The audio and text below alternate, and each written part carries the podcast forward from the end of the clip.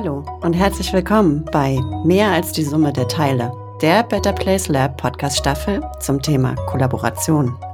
Kollaboration ist ein Buzzword der Digitalisierung. Doch wieso ist Kollaboration überhaupt wichtig?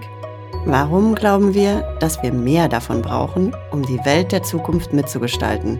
Und was hindert uns, kollaborativ zu arbeiten? Diesen Fragen wollen wir nachgehen. Mein Name ist Anja Adler. Und mein Name Franziska Kreische. Wir werden in den nächsten Folgen abwechselnd eure Showhost sein. Anja und ich arbeiten beide im Better Place Lab, ein Think- und Do-Tank mit dem Ziel, mehr Menschlichkeit in einer digitalen Welt zu schaffen. Wir leiten gemeinsam die beiden Programme Better Place CoLab und Better Place Wellbeing, die Ausgangspunkt für die ersten beiden Podcast-Staffeln sind. Dies ist eine von vier Folgen, in der wir mit der Sozialpsychologin Friederike Bornträger und jeweils einem weiteren Gast aus der deutschen Zivilgesellschaft darüber sprechen, wie aus der Zusammenarbeit mit anderen mehr wurde als die Summe der Teile. Und so ergründen, wie genau kollaborativ geht.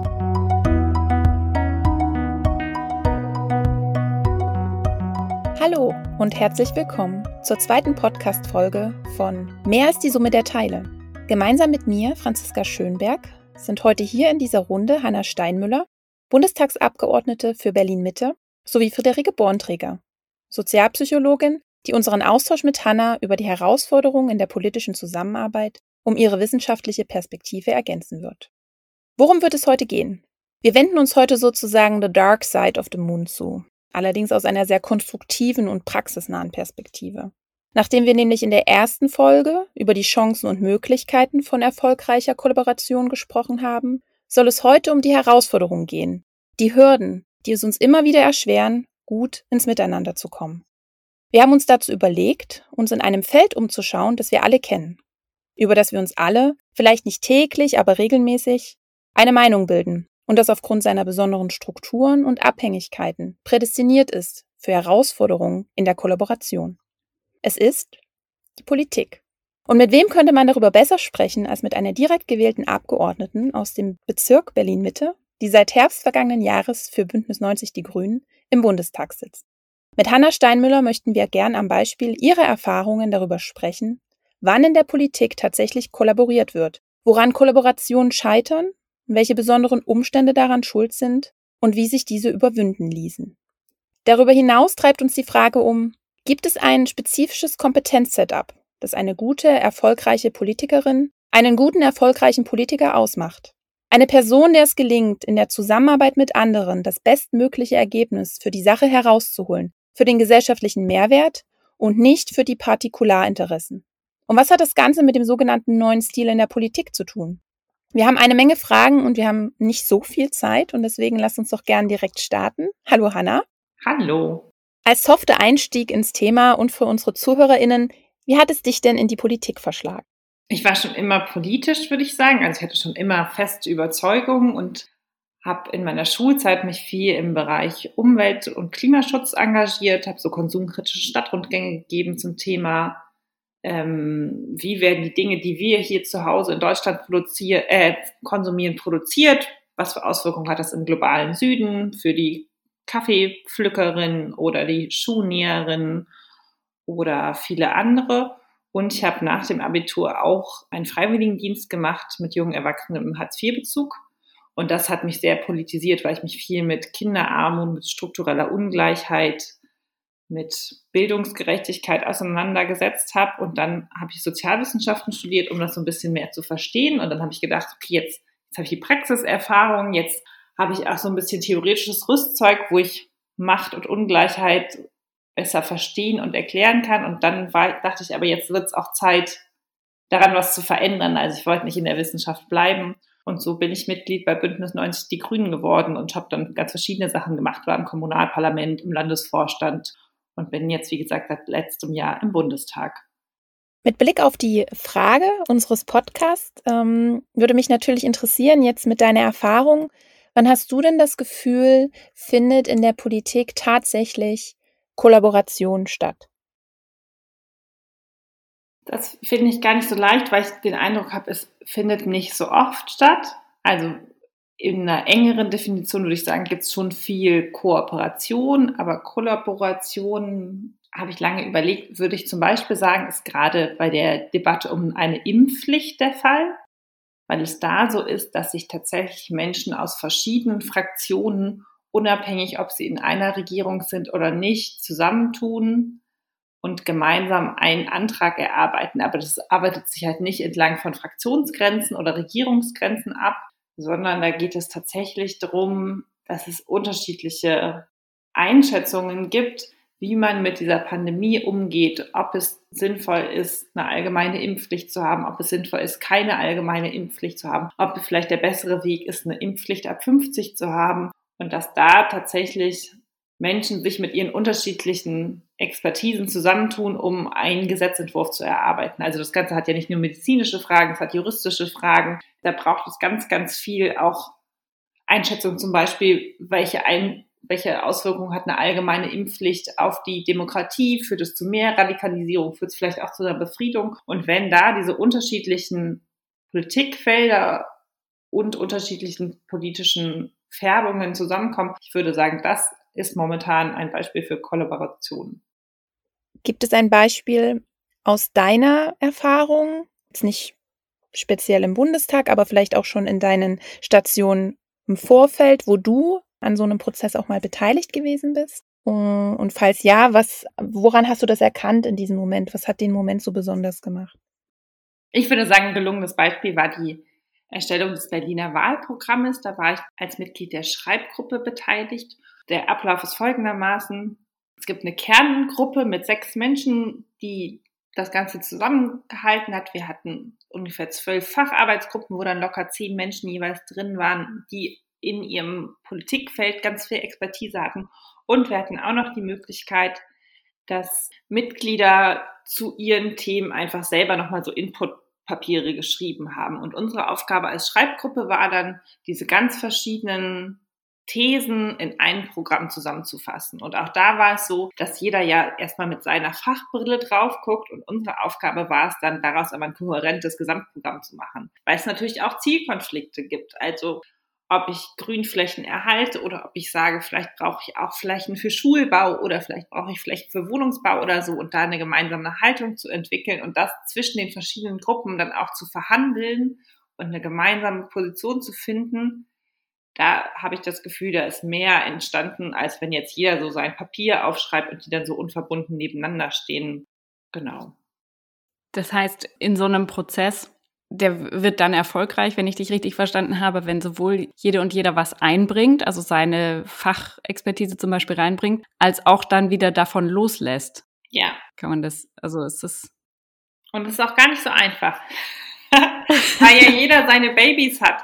Und sich dann einzugestehen, das ist ein total wichtiges Projekt, aber es widerspricht an einer anderen Stelle unserer Programmatik. Oder wir, wir müssen irgendwie versuchen, das zusammenzubringen das kann ja manchmal auch gelingen, dass man unterschiedliche Interessen unter einen Hut bringt. Aber genau, das erfordert auch Mut oder irgendwie Vertrauen. Ich glaube, Vertrauen ist es eher Vertrauen in die Menschen, die versuchen, das zusammenzubinden, dass am Ende was Gutes bei rauskommt, auch wenn nicht so, wie ich mir das im Detail vorgestellt habe, das erstmal reinkommt. Und Level Up ist ja dann auch noch die Umsetzung. Also wir haben ja das in so ein Wahlprogramm geschrieben, dann war ein langer Wahlkampf, dann haben wir da Sitze gewonnen, dann waren Koalitionsverhandlungen, dann macht man das ganze Spiel in komprimierter Form nochmal, nur dann halt mit drei unterschiedlichen Parteien. Das ist auch nicht so einfach, als ich war auch Teil dieser Koalitionsverhandlungen. Und jetzt ist ja die spannende Phase, das dann tatsächlich auch umzusetzen.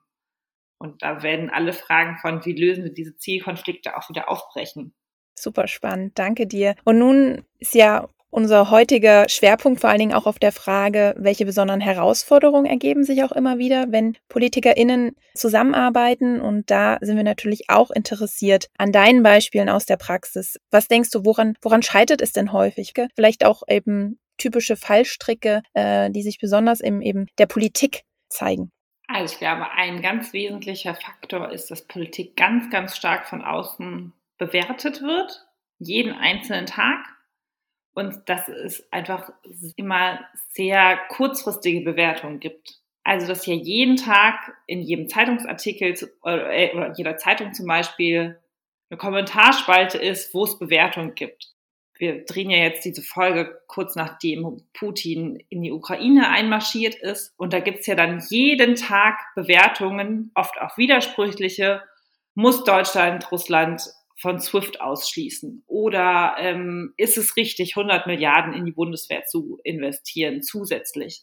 Oder vieles andere. Und ich glaube, wenn diese Podcast-Folge veröffentlicht wird, dann werden die Debatten schon vollkommen andere sein.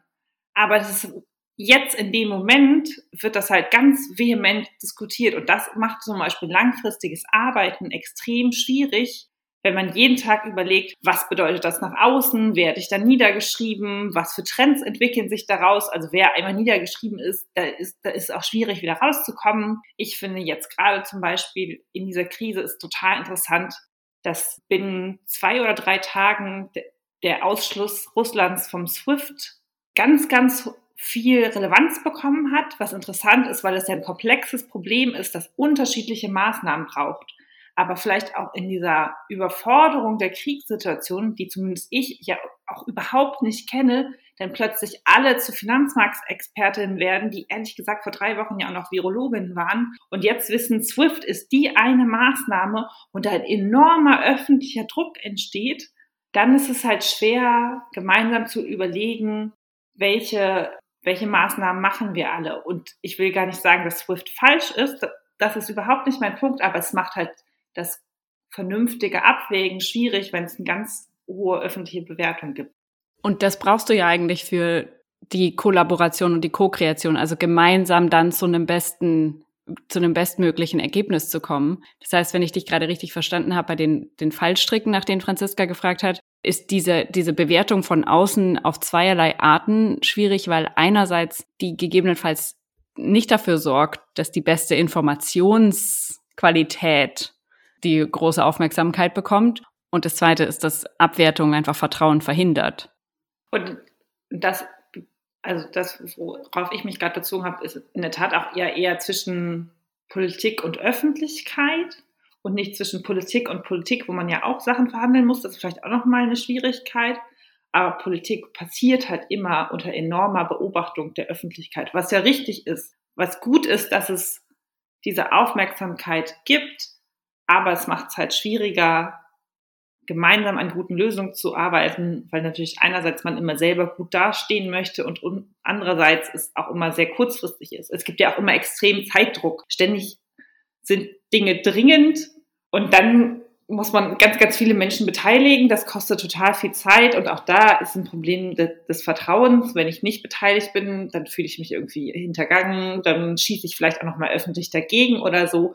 Aber ähm, gleichzeitig, wenn ich immer auf alle Befindlichkeiten Rücksicht nehme, ist der Tag auch einfach rum. Also viele Sachen sind so komplex, dass es schwierig ist, immer alle gleichzeitig zu beteiligen. Das ist, glaube ich, einfach eine Herausforderung, die man auch nicht so leicht auflösen kann.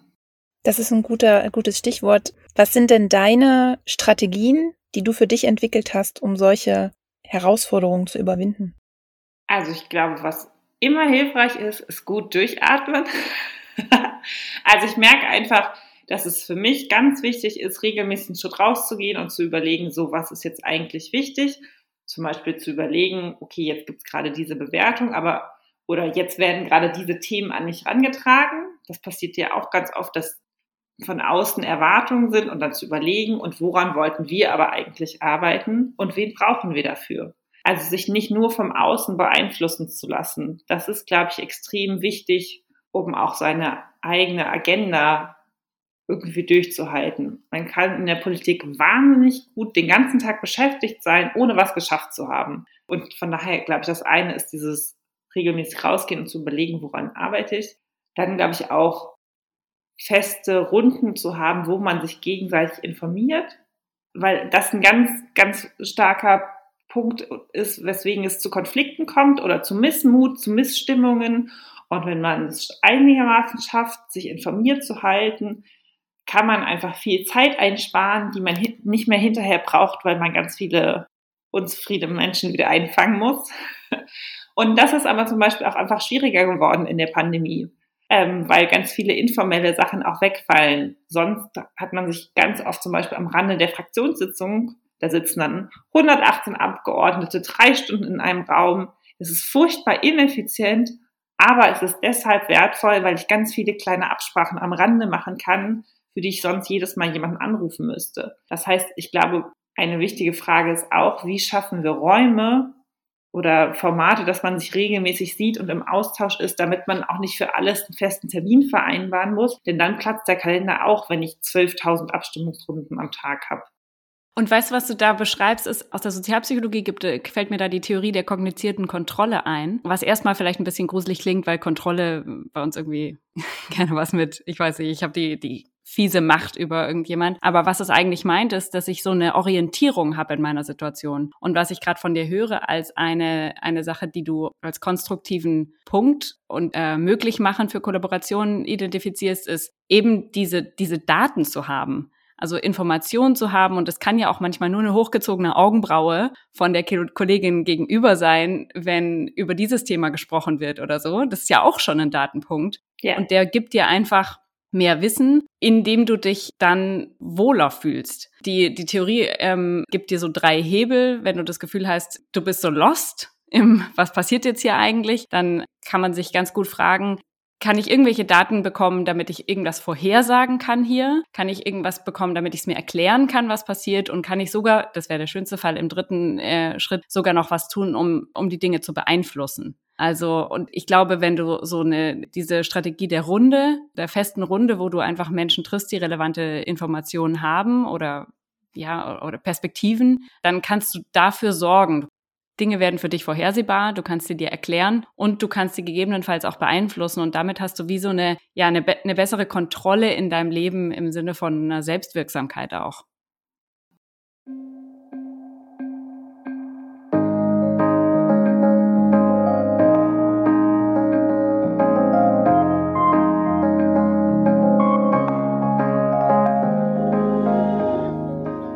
Ich würde gern zu einem Punkt zurückkommen, den du gerade erwähnt hast, also durch die Corona-Pandemie hat sich auch einiges in der Zusammenarbeit, wie ihr, wie der politische Betrieb es gewohnt war, ne, diese informellen Treffen, abseits von euren regelmäßigen äh, Terminen, die finden nicht mehr statt. Wie wurde das aufgefangen? Also gab es entsprechend mehr Telefonate, mehr Videocalls oder ist da einfach auch weniger passiert? Und wie hat sich das auf die Qualität von Zusammenarbeit zwischen PolitikerInnen ausgewirkt? Also erstmal wurde ganz, ganz viel einfach ersetzt durch Videokonferenzen und das hat Vor- und Nachteile. Also ich glaube schon, dass es zum Beispiel mehr kurzfristige Zusammenkünfte gibt, als es früher gab und das ist was Gutes. Es ist aber auch ein bisschen die Gefahr, dass man sich halt von 7.30 Uhr bis 23 Uhr mit Videokonferenzen zuknallt. Also meine hat gestern, meine letzte hat gestern um 23.24 Uhr oder so geendet. Das ist halt einfach extrem spät und ich glaube, wenn man nicht zu Hause wäre, würde man eher sagen, Freunde der Sonne, das macht, also es ist einfach nicht gesund, was wir hier machen. Und in der Tat ist ganz viele informelle Absprachen sind aber auch auf der Strecke geblieben, weil ich nicht für alles miteinander telefoniere. Also natürlich kann man ganz viele Sachen kurzfristig per Telefon besprechen, aber sonst sieht man sich ja auch und denkt auf dem Flur und denkt, ach übrigens, ich wollte dir noch sagen, wofür ich niemals telefonieren würde. Und das ist schon ein Problem, dass, dass man, glaube ich, und das geht für alle Lebensbereiche, dass man nicht gut kompensiert bekommt. Von daher hat es Vor- und Nachteile, dass wir jetzt deutlich mehr digital tagen. Und ich kann sagen, für meine Fraktion, wir fangen jetzt auch wieder an, auch die großen Sitzungen in Präsenz zu machen. Wir sind alle geboostert und vielleicht ist es jetzt einfach an der Zeit, wenn man die entsprechenden Schutzmaßnahmen weiterhin aufrechterhält, wie Masken, dass man dann auch versucht, sich wieder besser arbeitsfähig zu machen.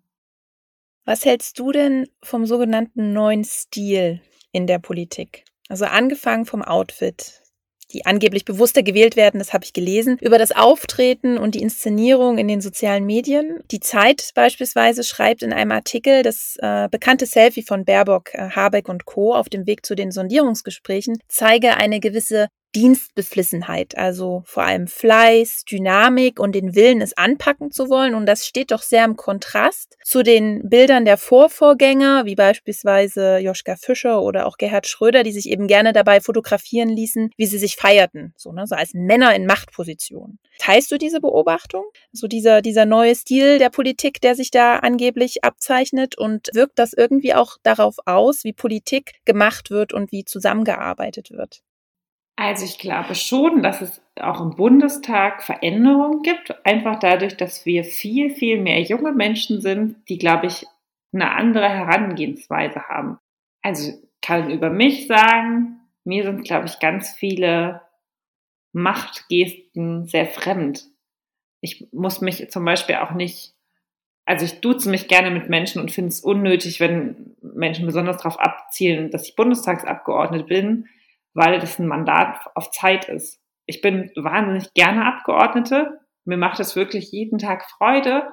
Und es ist ein großes Privileg, das Vertrauen bekommen zu haben, aber das macht mich ja nicht zu einem anderen Menschen, sondern das bedeutet einfach, dass mir Verantwortung übertragen wurde und ich versuche, der einigermaßen gerecht zu werden.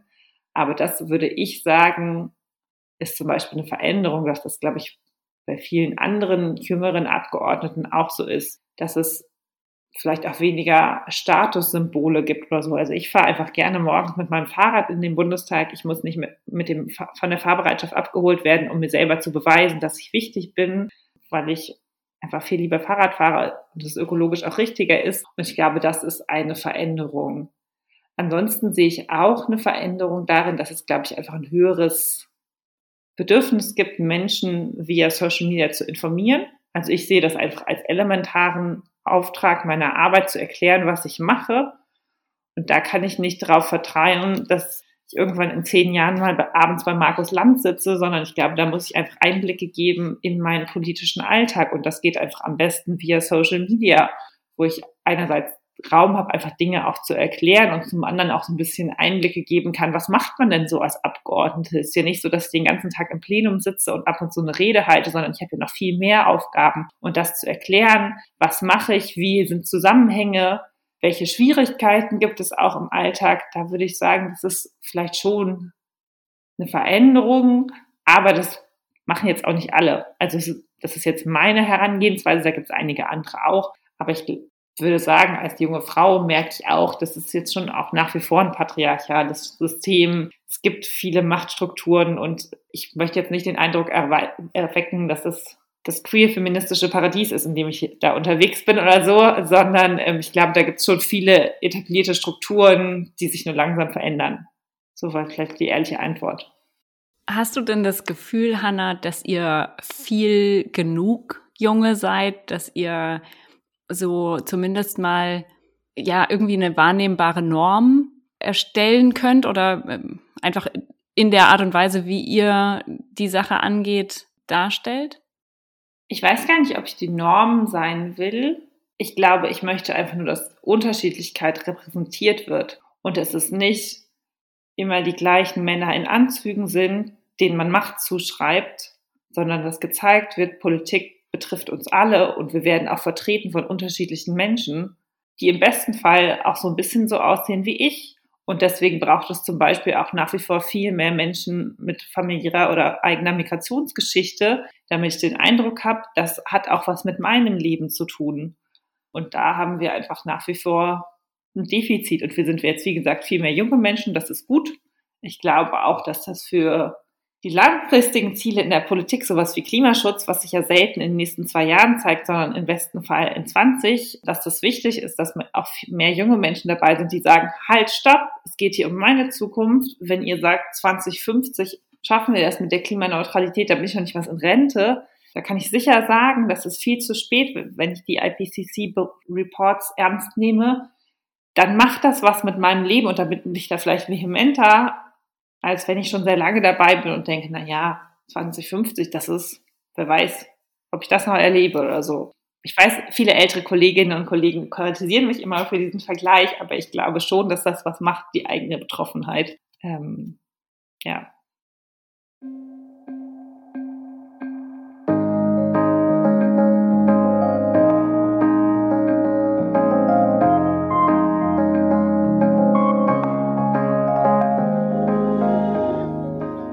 Welche Kompetenzen sollen denn all diese PolitikerInnen mitbringen, die da in den kommenden Jahren den Bundestag fluten sollen? Gerade wenn wir jetzt nochmal den Blick darauf werfen, ähm, wir stehen vor großen gesellschaftlichen Herausforderungen und es braucht neue Formen der Zusammenarbeit, äh, Zusammenarbeit auf Augenhöhe eben und egofrei und auf das gemeinsame Ziel gerichtet, nämlich unter anderem den, die Folgen des Klimawandels abzuwenden oder den Klimawandel auch zu, zu verringern. Was denkst du, wie sieht die oder der Politiker in der Zukunft aus?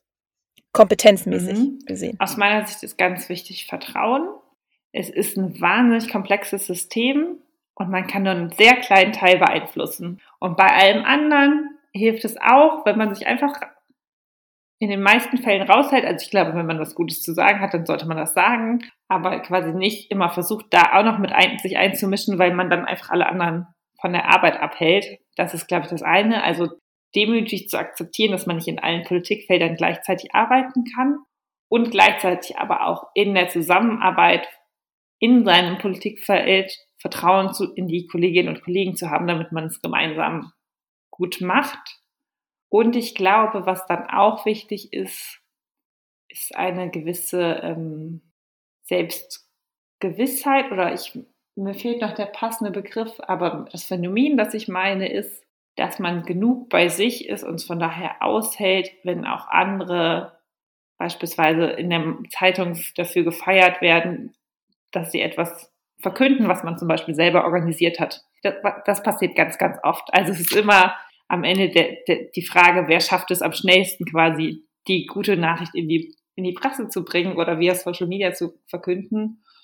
Und dass da irgendwie das auszuhalten, dass man da zum einen nicht immer vorne liegt, dass es da Ungerechtigkeiten gibt und zum einen zu versuchen, das gemeinsam zu verringern, aber da nicht sich so treiben zu lassen, sondern irgendwie bei sich zu bleiben. Ich glaube, das ist extrem wichtig für die Ergebnisse der Politik und auch für das eigene Wohlbefinden.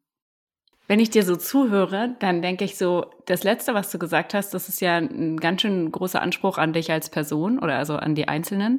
Ist es, wenn du so utopisch in die Zukunft denkst, könntest du dir auch vorstellen oder wäre das ein relevanter Punkt, dass ihr das als als Team auch dann verändert? Also jetzt mit diesem Beispiel von, ihr habt was gemeinsam erarbeitet und wer, wer kriegt das, den Glitzer ab? Es wird ja gerade sehr viel diskutiert mit, auch Albert Einstein, Marie Curie und so waren nicht EinzelkämpferInnen. Das heißt, es liegt ja letztlich in eurer Hand zu sagen, das ist eine Teamleistung.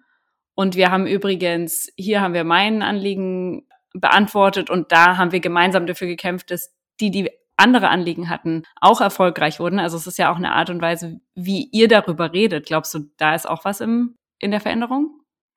Ja, ich, ich glaube, das gibt es auch immer wieder. Also es ist jetzt nicht so, vielleicht habe ich dann auch es zu einseitig dargestellt. Es gibt das ja immer wieder. Es gibt auch gemeinsame Presseerklärungen oder so oder gemeinsame Informationsangebote. Ich glaube nur, das Grund, Problem, dass man am Ende immer eine Person hat, die im Wahlkreis gewählt wird und alle anderen nicht, das wird sich ja nicht auflösen lassen. Wir werden ja nicht plötzlich Teams wählen in Wahlkreisen, sondern ich glaube, es gehört auch dazu, zu akzeptieren, dass es immer eine brutale Konkurrenz gibt in der Politik. Am Ende des Tages gibt es auch nur eine Bundeskanzlerin oder einen Bundeskanzler, auch wenn mehrere fähig sind. Und ich glaube, das gehört einfach zu den Spielregeln dazu und trotzdem kann man ja versuchen, im Rahmen dessen gemeinsam mehr zu arbeiten, soweit es das möglich ist. Zum Beispiel diese Bewertung von außen, man wird sie auch nicht abschalten können. Sie werden im Gegenteil, glaube ich, nur immer stärker. Also ich glaube, ich versuche zum Beispiel nicht so viel Zeit auf Twitter zu verbringen, weil ich immer das Gefühl habe, hinterher mein Kopf platzt, so viele Eindrücke und es widerspricht sich ja ständig. Aber gerade in dieser Krisensituation, in der wir sind, haben ja natürlich alle viel Zeit und wissen nicht so richtig, was mache ich und versuchen sich zu informieren, was ja gut ist. Aber ich glaube, das führt einfach schnell zu einer Informationsüberforderung. Und deswegen, genau, gibt es, glaube ich, eher noch mehr diese Bewertung von außen, noch mehr Menschen, die sagen, das war jetzt der richtige Schritt, das war der falsche Schritt und das zum genau gleichen Sachverhalt. Das ist, glaube ich, einfach etwas, wo man für sich einen guten Umgang finden muss, dass auszuhalten. und miteinander zu verstricken. Oder ich denke jetzt wieder an deine Rolle in der, in der Schreibgruppe und dann zu sehen, ja, es, es können, Dinge können einfach gleichermaßen so oder so gesehen werden. Ja. Und das auszuhalten miteinander, dass das irgendwie das Leben ausmacht. Das, das scheint mir so in deiner Rolle jetzt zum Beispiel in so einer Schreibgruppe bei einem Wahlprogramm oder auch bei einem anderen ko-kreativen, ko kollaborativen Prozess eine wichtige Kompetenz zu sein. Total. Und dann ist nur interessant, dass in der Politik ja jeder denkt, man hätte die Weisheit mit Löffeln gefressen. Also jeder kämpft ja für seine Überzeugung mit guten Gründen. Aber vielleicht immer wieder sich bewusst zu machen, es gibt nicht die eine Wahrheiten, eine Wahrheit, sondern verschiedene Positionen stehen nebeneinander. Und das, das muss man einfach aushalten, auch wenn man immer versucht, sich gegeneinander, gegenseitig zu überzeugen. Aber die, es gibt nicht die eine Wahrheit.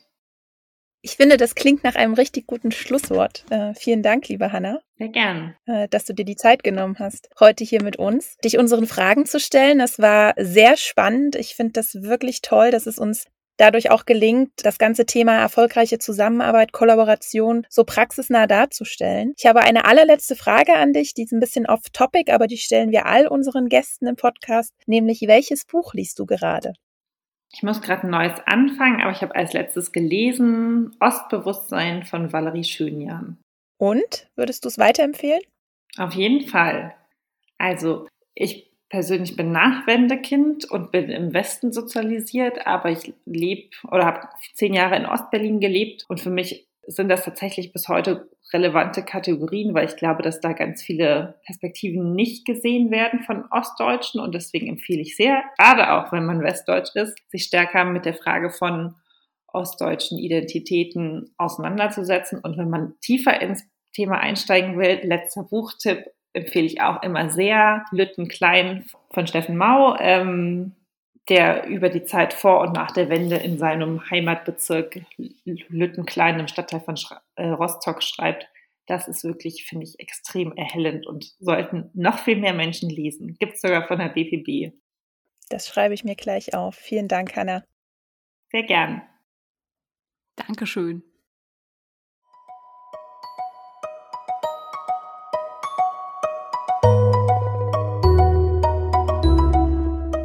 Mehr als die Summe der Teile. Die erste Staffel des Better Place Lab Podcasts über gelungene Kollaboration wird ermöglicht durch Luminate und die Schöpflin Stiftung, die das Better Place CoLab fördern. Produziert wurde der Podcast von Noted. Dies ist eine von vier Folgen, in der die Sozialpsychologin Friederike Bornträger sowie Anja Adler und ich, Franziska Kreische vom Better Place Lab, mit jeweils einem Gast aus der deutschen Zivilgesellschaft darüber sprechen, wie aus der Zusammenarbeit mit anderen mehr werden kann, als eben nur die Summe der Teile. Wir freuen uns darauf, dich in der nächsten Folge in einem Monat wieder begrüßen zu dürfen. Weitere Infos zur Folge und zu unserer Arbeit findest du wie immer in den Show Notes. Danke, dass du heute dabei warst.